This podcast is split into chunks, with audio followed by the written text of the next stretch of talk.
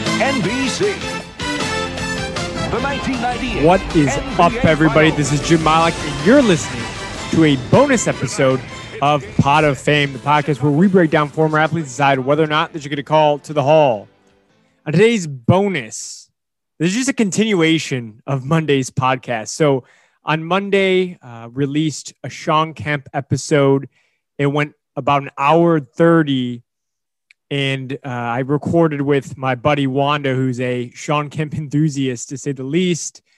Um, getting, a ton of downloads there, but that episode on Monday, that was not all. That was not the end of the conversation I had with Wando. We talked for another half an hour, more than half an hour, about 38 minutes. Uh, and I really enjoyed the conversation. We were just kind of messing around, talking about 90s power forwards, and we built uh, Mount Rushmore's, our favorite power forwards. And I decided, hey, let's just put into a bonus, uh, not make it look too intimidating. A two hour podcast can, can sometimes be a lot. And I'm glad I did because so far, uh, Monday, it's one of the most downloaded podcasts we've ever had, the Shawn Kemp one. And I'm glad I'm separating this because maybe everyone doesn't want to make it through two hours, but maybe chunking it an hour and a half for Shawn Kemp and then for the people that really love 90s basketball, really want to talk about power forwards. We we talk about power forwards you're you're you've heard of Charles Barkley, and then maybe you've you forgot, but had a lot of fun doing this Wando. So all, all you're gonna hear on this bonus is Wando and I talking about 90s power forwards back and forth for just under 40 minutes and building Rushmore. So if that's up your alley, stick around and listen. If it's not, we have a new episode on Monday. Uh, but that's all this is. Fun bonus. Wando and I messing around late at night, talking 90s power forwards. Uh, so with that, here's the bonus episode. Enjoy. All right, welcome to a bonus segment. This is this is same conversation I was having with Wando earlier in the week. We released our Shawn Kemp episode one of my favorite players, non one of my favorite non-Chicago players of all time. Uh, we released on Monday, uh, and and this was originally going to be part of that episode, but we just I knew it was going to happen to Wando, but we just got carried away with how much we were talking about Kemp. There's a lot to to, to break down about his career, to be honest. So it was worth the time to do. But while we were discussing uh, Kemp and discussing how much we love him and he's one of our favorite players, all that stuff. We wanted to do some sort of Rushmore draft. Uh, and we wanted to do it about the 90s and all that. And we were going to include it again in the Kemp episode, but it's just too long. So we're breaking this out into a, a mini bonus segment. Uh, the rules of this draft it's, it's strictly 90s, it's strictly power forwards. And we're not picking out the best power forwards from the 90s. We're picking out our favorite power forwards from the 90s. I thought that'd be a little more interesting. Maybe bring out some names none of us have thought about in a while. Um, so the rules are the player to to be elected, a player had to be drafted after, or I'm sorry, before 94 draft or before. So before the 95 draft. So the reason I picked 95 is Kevin Garnett was part of the 95 draft. So Kevin Garnett is off limits someone like Timmy Duncan, who was 90, I think, seven draft, he's off limits. Players like that are off limits. Rasheed Wallace is off limits. Really good power forwards came in later half of the 90s. I'm talking purely 90s, almost played their whole career in the 90s or their peaks in the 90s. Um, so anyone drafted in the 94 draft or below, they are completely fair game. But if you're drafted in 95 or after, you are not. Another player, one do I realize after I made those rules, was Antonio McDyess, who I would love to draft in this, but I'm not. So again, that's the rules. Favorite 90s power forwards drafted in the 94 draft or earlier. And we're going to build a Rushmore of this. And, and again, the whole reason we're doing this because we just talked about Kemp on the pod. We took a little breather. Um, Kemp's one of our favorite power forwards of all time, but the 90s in general had some excellent names in here that really get lost in the shuffle. And, and the way we can bring these names to light just for a little bit here is through this draft. So, as specific as possible, 90s, power forwards, our favorites. I asked you, Do you want the first pick? You told me no. I was not happy because I wanted the second and third pick because we're doing a snake draft here. And I think it's a little top heavy here. So I will take the first pick because the guest always gets to decide what pick they want. My first pick, maybe it's good we separated this from the Kemp podcast because it's actually not Kemp, which seems like a disservice because we just did the Kemp podcast. It's actually Charles Barkley. Oh, um, it's Sir Charles. It's, Charles Barkley is like outside of Chicago players like Michael and Scottie Charles Barkley may be my next favorite player in NBA history because there he's a unicorn. And and when and when you think of unicorns, you think of Giannis, and you, you think of these elite freak athletes, right? You think of Giannis. Um, you think of players of that magnitude. People are calling Zion a unicorn now. Porzingis, they were calling a unicorn early on. Seven three shoots threes, all that stuff. You know, the Joker. Charles Barkley was like six foot four, six foot five, the round mount or round mound of rebound, but was like one of the best rebounders in NBA history at, at six four, six five. I always, as a kid, I thought he was like six eight the way he rebounded, but he was no taller than honestly point guards are today. And he was down low, grabbing boards, just being an absolute menace. And he did that for a very long time. He also would like he was probably what Wando like 250, 260 easy. during like easy. I mean, I know there's stories in pre-draft he didn't want the Sixers uh, to pick him, so he he added like a ton of weight. He was eating like non. Maybe it wasn't. Maybe he wanted the Sixers. No, I think he wanted the Sixers to bypass him anyway. He was eating like like McDonald's and Burger King and all that stuff to try to gain as much weight. And he almost got like near 300 pounds or over 300 pounds. So he was an enormous guy, but let's say he was normally like six four, six five, 250 plus. Um, and he averaged 12 boards a game for his career at that weight. And he led the league in rebounding um, in his third year in the league at 14.6 boards per game um, at that size. But it wasn't just the rebounding, he was an elite scorer. I mean, he had a season where he averaged 28 points per game over the course of his career, he averaged 22 points per game. And he was a great passer too. I think people forget that. He averaged about four assists per game in his career. He was always hovering around the four to five range. He was an excellent playmaker. Also, earlier in his career, when he was at like peak athleticism, he had a season where he averaged over two steals a game. He was averaging over 1.5 blocks a game a few like for as big as he was and how overweight he maybe was at times, the athleticism he had at that weight and that size is is unmatched. Like the closest I guess you could say is Zion today, who's taller than that, um, about as heavy, probably a little heavier, but taller than him. But we think of Zion as one of the freakiest athletes of all time. I don't think Barkley was ever dunking like Zion does, but Barkley was at least athletically, I think, on the same level as a Zion. And it just, it's something we had never seen before. But unlike Zion, and this is a pro, Barkley was one of the best rebounders in the game. I think that's the one thing people are a little disappointed about Zion right now. Zion does not rebound um, for his size how he should. He, I think he averages seven boards a game we all think, I think we all thought Zion was like, oh, he's a taller Barkley. That's what I always thought the comp was for Zion. He's a taller Barkley that's faster. That's going to be scary. But he does not rebound anywhere near the caliber that Sir Charles did. And it's a little disappointing. But Barkley's by far my pick 11 time All NBA, 11 time All Star, won a rebounding title, was league MVP in 93. And not only just on the court, but off the court, I mean, we all know him from TNT now and how he covers the game. I love him as a commentator, but he was just the ultimate entertainer. You watch him on the 92 Dream team that had Jordan. Barkley's the most charismatic guy on that team. He's where everyone gravitates to. He made it bigger. I mean, everyone in the world knew who Jordan was, but everyone also knew who Barkley was. He was honestly Jordan's equal, I think, in Barcelona in terms of popularity. Just a very like everyone's drawn to him charismatic. I went to his NBA reference page, Wando, just now, his basketball reference page. So I wanted to see his nicknames. That's what I wanted to see. Uh, I know the first like three or four, and then there's like 12 more that I've never heard before. So we all know Sir Charles. We know the round mound of rebound. We know the Chuckster.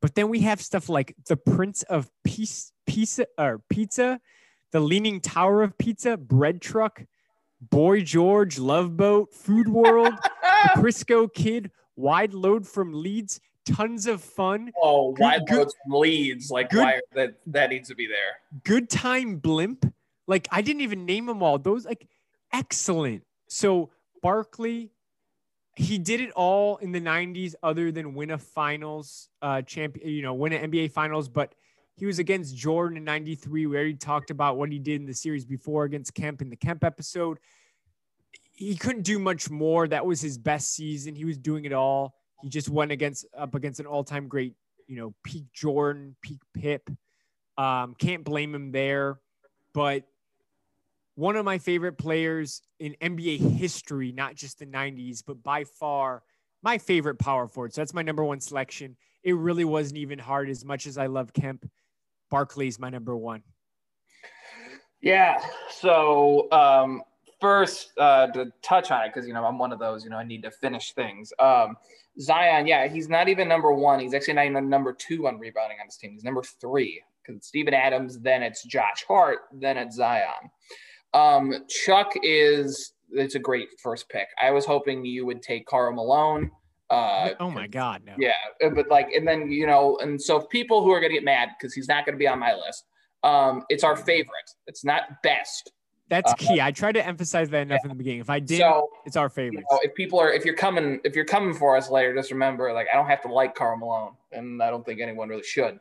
No. Um, but Chuck, he's like, he was a dominant player. He was the the, hot, the leading scorer for the Dream Team, had just amazing quotes like, "I don't know like where Angola is, but Angola's in trouble." Just like people are, and then him just like people are just coming up like taking photos with him like before the game, and he's like, "What's going on?" And he's hysterical. Chuck is who he is.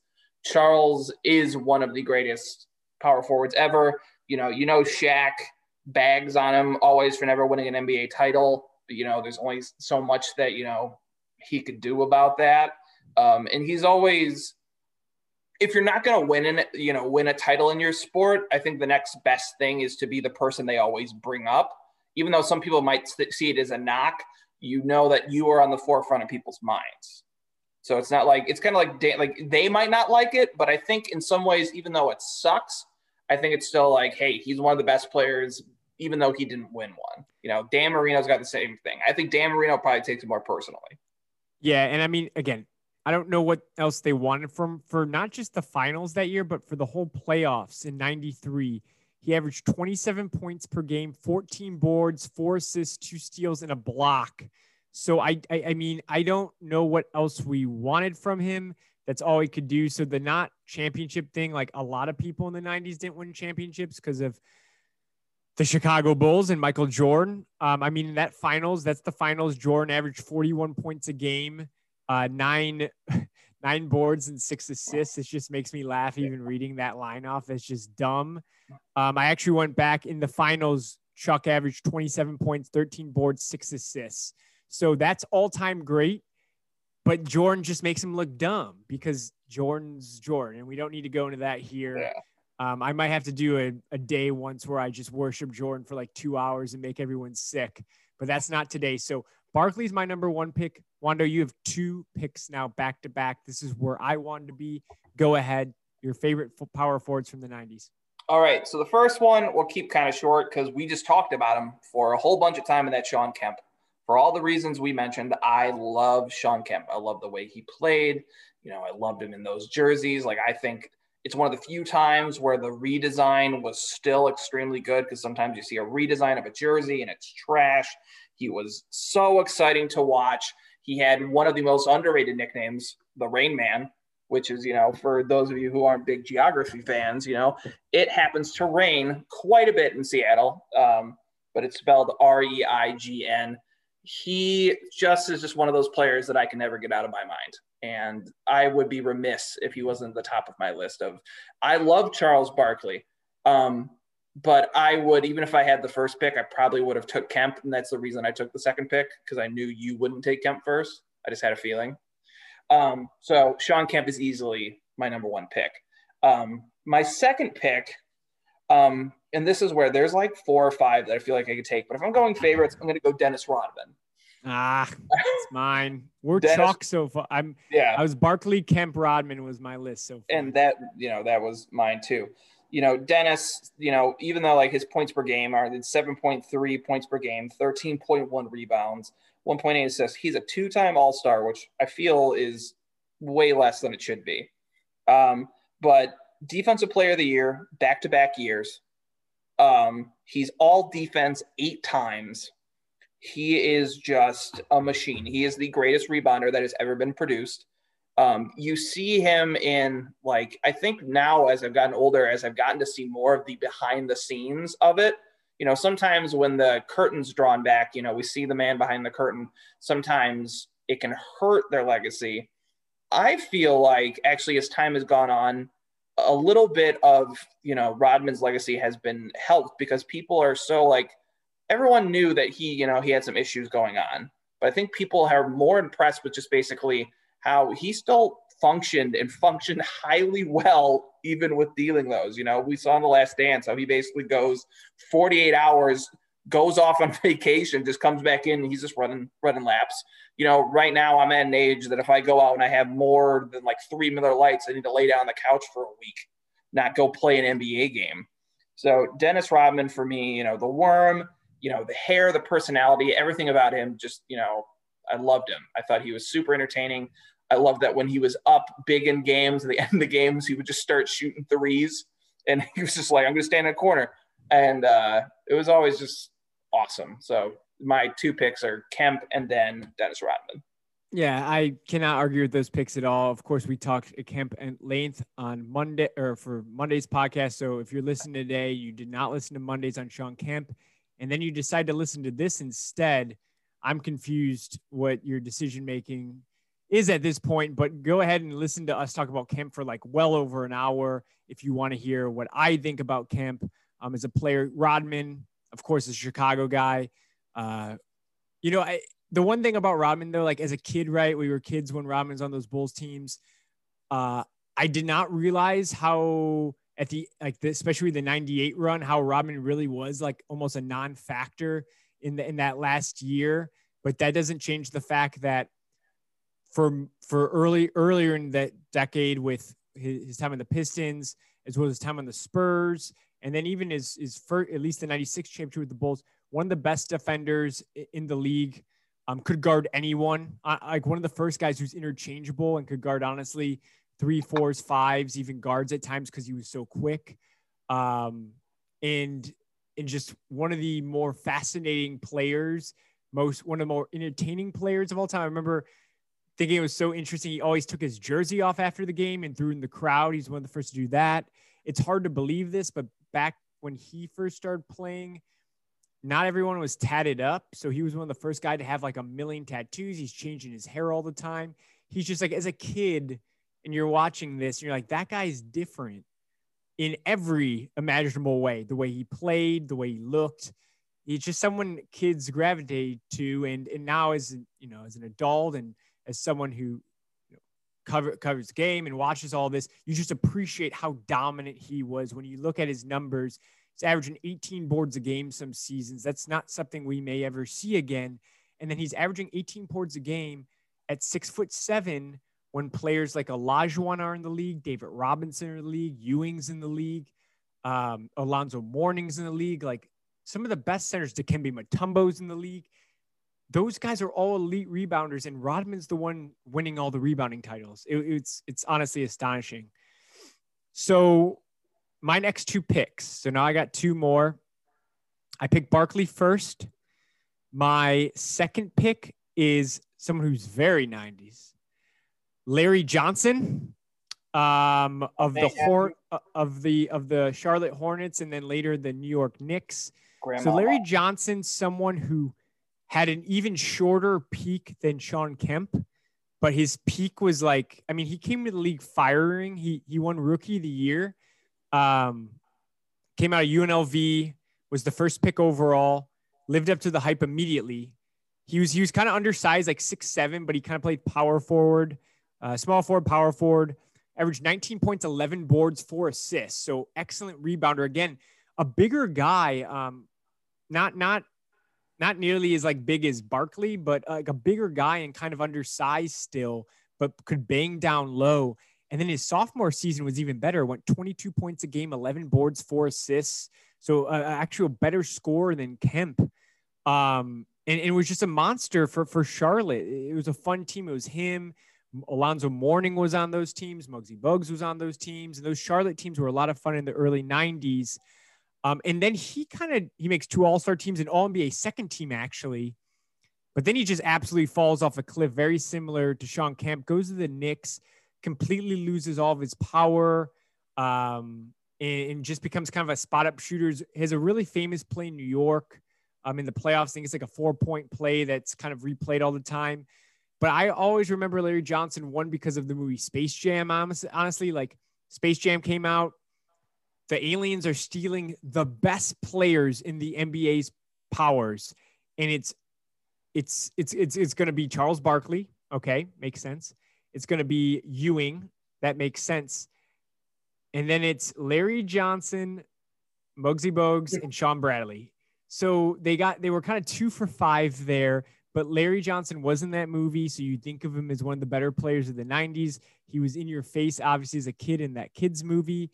Um, and then also the grandmama, like like that that's insane. when you look back, like that was a huge deal. Him him do was that a commercial or yeah. was it just like it, was, it had to be commercial, right? Yeah, it was a commercial. He was dressed up as a grandma. I don't. What was that selling? I don't even know. What was that? Was I believe it was his shoes. I think he had his uh, shoes. Yeah, I think, I think, it was Converse shoes.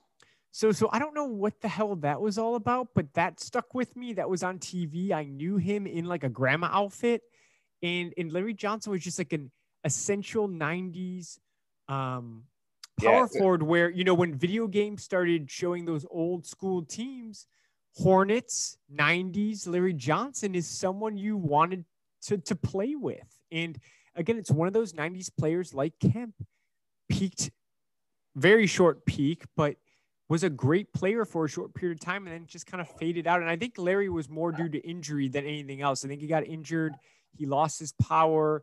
Um, he lost his athleticism, and then he became more of a spot up three point shooter. Um, and then was out of the league, I believe, by early 30s. I think by age 31, actually out of the league before Kemp. Probably Kemp should have left when Larry did as well, but had an even shorter career than Kemp. Will never ever get near the Hall of Fame, but just a fun player who dunked on people, I think he was also in the movie Eddie with Whoopi Goldberg. So I think yep. he was in two movies and he's dunking on people in that. Number two, that's a famous jersey, that Charlotte jersey you're going to see out a lot too if you go to a college campus. So Larry Johnson, super famous, fun power forward who had a few good peak seasons, but just never amounted to the potential he had coming out of UNLV and being the number one pick in the draft. I don't yeah. know, if you have anything else to say before no, I move I on to my next. I I can't. You know, I Larry Johnson was on my list. Uh, he's such a fun player. Um, I like he was. And once again, it's favorite. He was just such an interesting guy. I always thought, and still when I see him, is just he was one of the more jacked basketball players especially yeah. at that time. You know, nowadays there's so much, you know, in trainers, in science about what you're eating, how you're training. So a lot of guys are in better shape nowadays. You know, you had, you know, back then, not everyone was in the best of shape. Some people were, some people weren't. But Larry Johnson, like he always, you know, he jumped off the like the screen to me just because of he's first of all in those great jerseys in Charlotte back on that old honeycomb court, which I miss all the time. Um, but he was jacked just yoked. And I was just like, it always just impressed me. Uh, but yeah, he was someone who just kind of, yeah, like Kemp, he just fell off the face of the earth. He just, and his, I think a lot more has to do, you know, with injuries and just, you know, he lost a step, then he just couldn't recover. Yeah. So my next pick is someone I've actually covered on the pot of fame. And he's someone who's super forgotten. But I actually talked to Sam Smith, who covered the Bulls for I mean, he still covers the Bulls now, but he covered the Bulls during the Jordan era and all of that, wrote the Jordan rules. Um, and we talked about Horace Grant in, in, in, in detail. And, and Horace Grant is one of my favorite power forwards from the 90s, and he's just someone who's completely overlooked. And it's it's a shame he was because he was, as Rodman was, and I, I guess we look at Rodman as the third guy on those Bulls teams in the late 90s. Horace Grant was more important to the first three-peat of the Bulls than Dennis Rodman was to the second three-peat. Sam and I easily broke that down that Horace Grant played a much bigger role. It's just he was completely he's completely forgotten on those teams. He he won those three championships with them. He was a consistent guy who was putting up like 12 points per game and eight boards. He was one of the best defenders at his size. He could cover a number of positions, was very agile. I think he made full All NBA defensive second teams. He was just a one time All Star because he never really got his due with the Bulls. Because back in the early 90s, even more than the late 90s, Jordan was getting his shots up. I just told you in the uh, 93 finals with Barkley there, Jordan averaged 41 points per game. Um, there's not many more points to go around after Scottie gets his 20 after that. So Grant was always, again, super serviceable had the goggles, like one of the most famous guys, I think, in NBA history with the goggles. And then he went over to the Magic and he helped them get to the finals after he left the Bulls.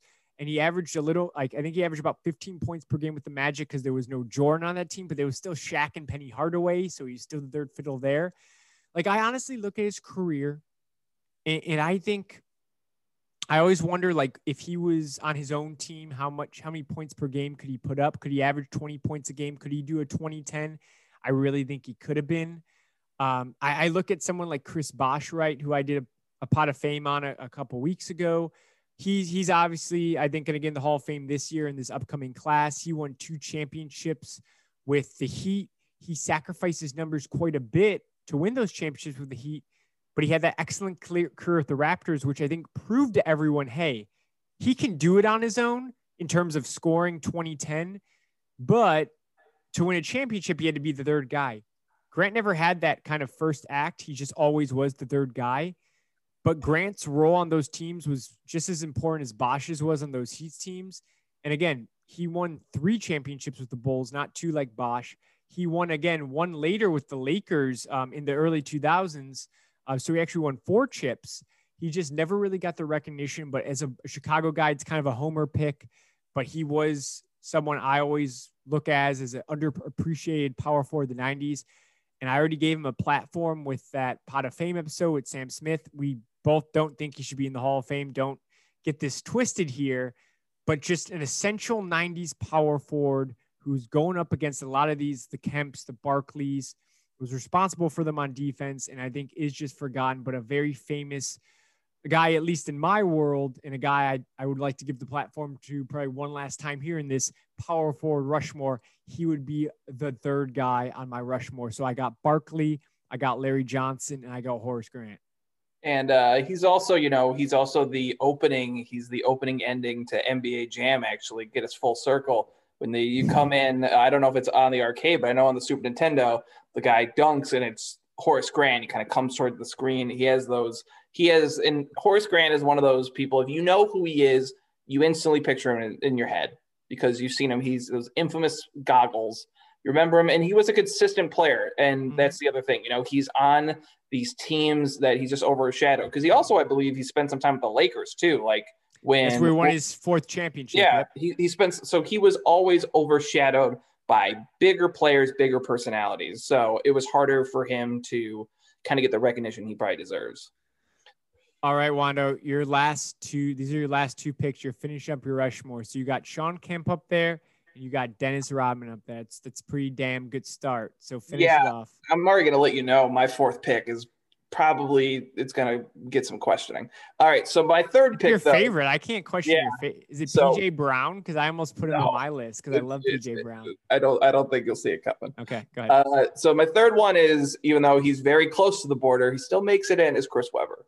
I love yep. Chris. I love Chris Webber. Chris Webber is one of those guys who I, first of all, I feel bad for because he's always remembered for you know his so close moments calling a timeout in you know you know when they didn't have a timeout you know did he get paid at michigan which is you know ncaa players who get paid so it doesn't bother me um, them coming oh so close to beating the lakers um, he's always reminded of that but chris webber was dominant He averaged 20.7 points a game, 9.8 rebounds, 4.2 assists. He was a five time All Star. He was the 93 94 Rookie of the Year, All NBA first team only once. But he, first of all, in his younger years, he was not as like he he couldn't jump out the gym as well as Kemp, but he was not a slouch. He got up, you know, in his days in Golden State, he was getting up and down the floor. He's making amazing plays and he's he looked great. But the thing that I think is the most underrated thing about Chris Webber is I think he is one of the best passing big men yep. I've ever seen. Yep. Him in like I think in the 90s, the two most underrated passers are Chris Webber and Arvydas Sabonis. Ah. Oh. Arvydas Sabonis and Chris Webber are two guys who I saw get in the paint, you know, get to the block or get to the top of the key and share it so well. Just find the right guy. Their basketball IQ is off the charts.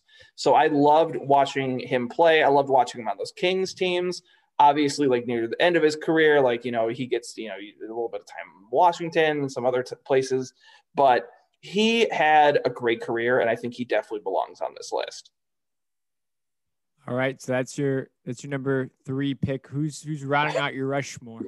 Um, this one is a complete outlier. I literally put him on my list originally just as like a fun, like I always thought about him in the '90s. Uh, it's Bo Outlaw. I love Bo Outlaw. Yes. so I love Bo Outlaw too. Um, he wore my, goggles too, right? He did. He but his yes. kind of more like sunglasses. So he got a little bit, he got a little bit cooler shades. So oh um, for anyone who doesn't know who Bo Outlaw is, Bo Outlaw is no like star. Bo Outlaw at the best point of his career averaged like 9.5 points a game. He shot like 55% from the free throw line. Um, but he was just like a really fun, like energetic player. Shot um, blocker for sure. He was a great shot blocker. Yeah, and he, um, I remember him mostly from his time in Orlando, um, where he had like his best years. You know, in, he's not putting up a lot of shots. They're all, but it was always just. I really enjoyed watching him play. He averaged about seven point eight rebounds. Um, yeah, like in his best season, he averaged two point two blocks. He had like one point three steals. Um, but the thing that always got me is just like I always remember the name, and also the thing that always gets me is uh, he he made multiple threes in his career.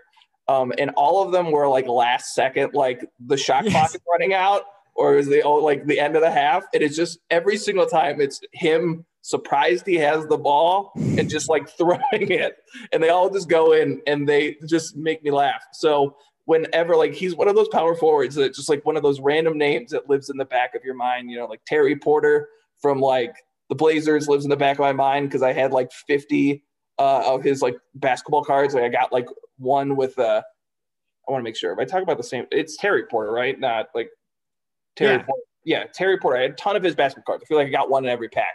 Um, but Bo Outlaw is just this name that like I just find synonymous with 90s basketball. I always remember him. I always liked watching him play. He was fun because he also became he was on those Orlando Magic teams that had Penny Hardaway, and that's kind of like when they were harmless because they lost Shaq. So like I didn't mind watching him. I wasn't worried about him. So Bo Outlaw is my fourth. You might you might bring the overall average down, but I love Bo Outlaw. Yeah, so I was gonna throw this up on Twitter to see whose Rushmore was better. I think yeah, that might tank you because you were definitely way ahead of me. But you know what? One like it's funny with Bo Outlaw. Um, first of all, he barely makes the criteria for this. His first season was 93 94. So he yeah. barely fits under. But this is so I have very fond memories of Bo Outlaw as well. I think it's because his best season when he, he played 36 minutes a game, played all 82 games, was the 97 98 season, right? That's where that was Jordan's last season. That's where like I feel like it wasn't my first year really following the NBA, but it was the first year I really was like I was studying it. I was looking at the box scores every night. I was watching every night on TV. So it could be because that was his best year, the first year we really started. I don't know if that was for you too, but I started following him at least. He's averaging 10 points per game, eight boards, 2.2 blocks. So he's definitely being recognized on Sports Center. He's de- like, there's definitely probably features in like Sports Illustrated about who is Bo Outlaw because yeah. he was like an, un- I think he was an undrafted guy. He was probably just like in our. He played 15 years in the NBA. He had like a very long NBA career. So um, I think that's a perfectly fair last pick for you. also, you, however, when you're a kid, you know, you hear like that's like a cool name. Like it's a great older, name. You're just like Bo Outlaw. Like oh, like I'm, I'm for anyone doesn't know me, I'm a big wrestling fan. So like I'm like oh, I'd be Bo Outlaw. Like what a cool name. It's just like it just drew me to him. Yeah, you you however have left me in a predicament because for my last pick, I have so many options now. I thought many. I thought some of these guys would be gone. Um, you know, I have names down here like Derrick Coleman. I was thinking about Vin. Baker, Tom yep. Gugliotta. Um, one player I'm really having trouble not putting on, but I'm not. It's it's between him and I'll tell you, it's between the guy I'm about to say and the, my actual pick. But I really wanted to put Anthony Mason on here. Oh, um, a- Anthony Mason to me is like on my all time he'll beat the shit out of you team, like like all time enforcer team. And he was a really good passing big man too. People forget that. And I love passing big men just like you do. Not as good as Webber, Sabonis, nowhere near their level, but Anthony Mason, low key, great passer. Um, three assists per game for his career, and I think in his All NBA third team season, he actually averaged like five or six. So I actually really like Anthony Mason. And he, I believe, he was on that Knicks team that went to the NBA Finals in 90 I uh, he was on the early's. um let me see he was on the earlies Knicks team. I know he was on those too, so I might be flipping it in my head. I might be you might be flipping it because yeah, he was on Charlotte when uh yeah. Yeah, I'm thinking of the early. Yeah, I'm thinking, thinking of the, early one. But but anyway, that's not my pick. My final pick is Clifford Robinson, uh, Uncle Cliffy, uh, 6'10, 225, like one of the first stretch fours in NBA history. Um, shot 36% from three uh, during his career, and, and, as a power four, that was unheard of back then. Like he could slip into his MV, er, NBA. Um, he played forever, and because he played forever, he almost scored 20,000 career points. He's actually 51st all time in career points. But his versatility, he was a great defender, and he was part of that 92 Blazers teams that met Jordan in the finals. And, and the reason he always sticks with me more than you know his lifetime stats and you know he had over 1400 steals just under 1400 blocks like he was compiling those throughout his career. But in video games he had a headband on at all times. And as a kid having a headband on is awesome and, and and clifford robinson was someone when he was in the blazers the suns he had the headband on he was always around the league he was this tall skinny guy who could shoot threes and again in 90s nba there was not many tall, skinny guys shooting three, so he stood out. Um, and, and, I always gravitated to him. So Uncle Cliff, uh, Uncle Cliffy, Clifford Robinson, rest in peace. He just passed away last year, I believe. Um, way too young. He is my final pick for Rushmore. So just for those at home keeping track, um, my Rushmore is Charles Barkley, Larry Johnson, um, Horace Grant, and then Clifford Robinson and Wando's Mount Rushmore here is Shawn Kemp, Dennis Rodman, Chris Webber, and Bo Outlaw. I will throw it up on Twitter to see who had the best Rushmore. I'm going to try to emphasize it is favorite players, not best, but I feel like people will not read that Wando, so I don't. And they're going to be like, "Where's Karl Malone?" Uh, yeah, exa- exactly. Hopefully, that's the giveaway, right? Yeah. Um, again, if we were making best power forwards, it'd be a completely different list. But I didn't really want to give Karl Malone yeah, too much airtime, so I think we did enough already tonight. So, uh, Wando, we're now over a two-hour marathon of talking '90s NBA. Um, appreciate again if you're listening to this right now that you would just listen to the tail end of our conversation from it came out this Monday, our Shawn Kemp episode. If you haven't already, I encourage you to go listen to that. Um, but this was just kind of a bonus we wanted to do for fun, just because we were talking about 90s for the last couple weeks. We wanted to tackle some of these other players that meant something to us when we were first starting to get in the NBA. So, Wando, thank you for staying on for the full two hours plus to cover all this. Thanks for doing Rushmore with us. And I'm sure I will have you again on one day, but I know Shawn Kemp was always the episode you wanted to be on. So I'm glad we got you on for it. And thanks for sticking around to do this, uh, this Rushmore. This was fun. Hey, thanks for having me. I appreciate it. Uh, you could have got a lot more probably credible people to do this, you know, probably a, a, journalist or something, but I appreciate you having me on. It's a lot of fun. All right. Have a good night, buddy.